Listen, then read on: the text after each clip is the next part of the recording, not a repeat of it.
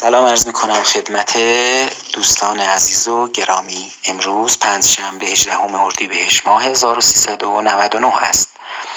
بنده امینی هستم و این سومین پادکست صوتی کانال یادنامه هنبوکه همونطور که دوستان در جریان هستید مبحث 13 مقرراتی ملی ساختمان برای مدارهای روشنایی و پریز حداقل سطح مقطع سیم یک و دو میلیمتر مربع رو به ترتیب در نظر گرفته. ما نیز در طرحمون تقریبا همگی از این دو تا عدد استفاده می کنیم و کمتر به محاسبات مربوطه می پردازیم یکی از مواردی که در این محاسبات مخفول مونده و بهش خیلی توجه نمیشه. بحث محاسبات افت ولتاژه.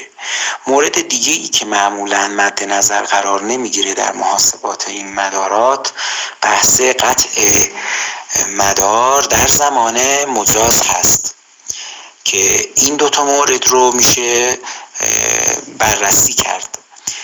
با توجه به بررسی هایی که من انجام دادم در صورتی که شما محاسبات افت ولتاژ رو برای مدارات روشنایی پریز انجام بدید در سطح مقطع های پایین. می‌تونیم تقریبا امیدوار باشیم که محاسبات مربوط به حفاظت مدار هم تا حدود زیادی برآورده می شود اینه که من توی بحثی که الان خدمتتون خواهم داشت بحث محاسبات درصد افت ولتاژ رو خدمتتون عرض می‌کنم. در مورد درصد افت ولتاژ مجاز یک مدار روشنایی مطابق مبحث 13 هم از تابلو کانتور تا انتهای روشنایی و لامپ 3 درصد افت ولتاژ مجاز داریم. از طرفی این افت ولتاژ مجاز برای یک مدار پریز از تابلو کنتور تا آخرین پریز باید ماکسیموم 5 درصد باشه. خب اگر مدار روشنایی رو در نظر بگیریم سه درصد عدد 230 حدود 7 ولت میشه. که این 7 ولت رو می‌توان یک ولتش رو برای فاصله بین تابلو کنتور تا تابلوی واحد در نظر گرفت و اون 6 ولت باقی مانده رو اگه بیام در یک مدار داخلی با سیمه یک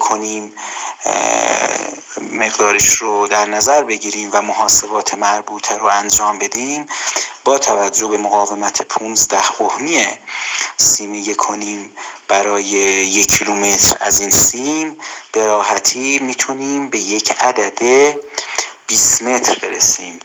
البته با جریان مصرفی دامپر.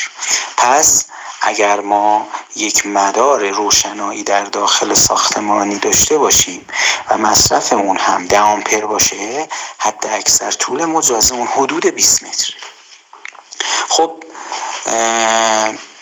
اگر حالا جریان مصرفی باشه 5 آمپر طبیعیه که این طول دو برابر و 40 متر خواهد شد.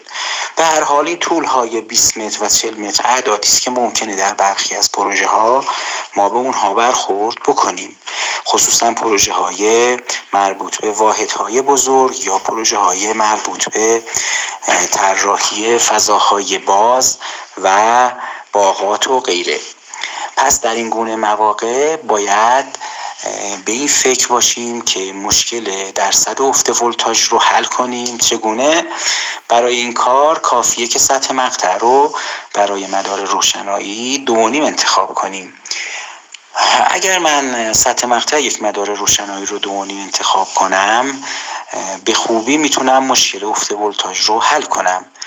برای این کار معمولا سیم دو نیم رو از تابلوی واحد تا اون اتاقی که در فاصله دور قرار داره اجرا می‌کنند.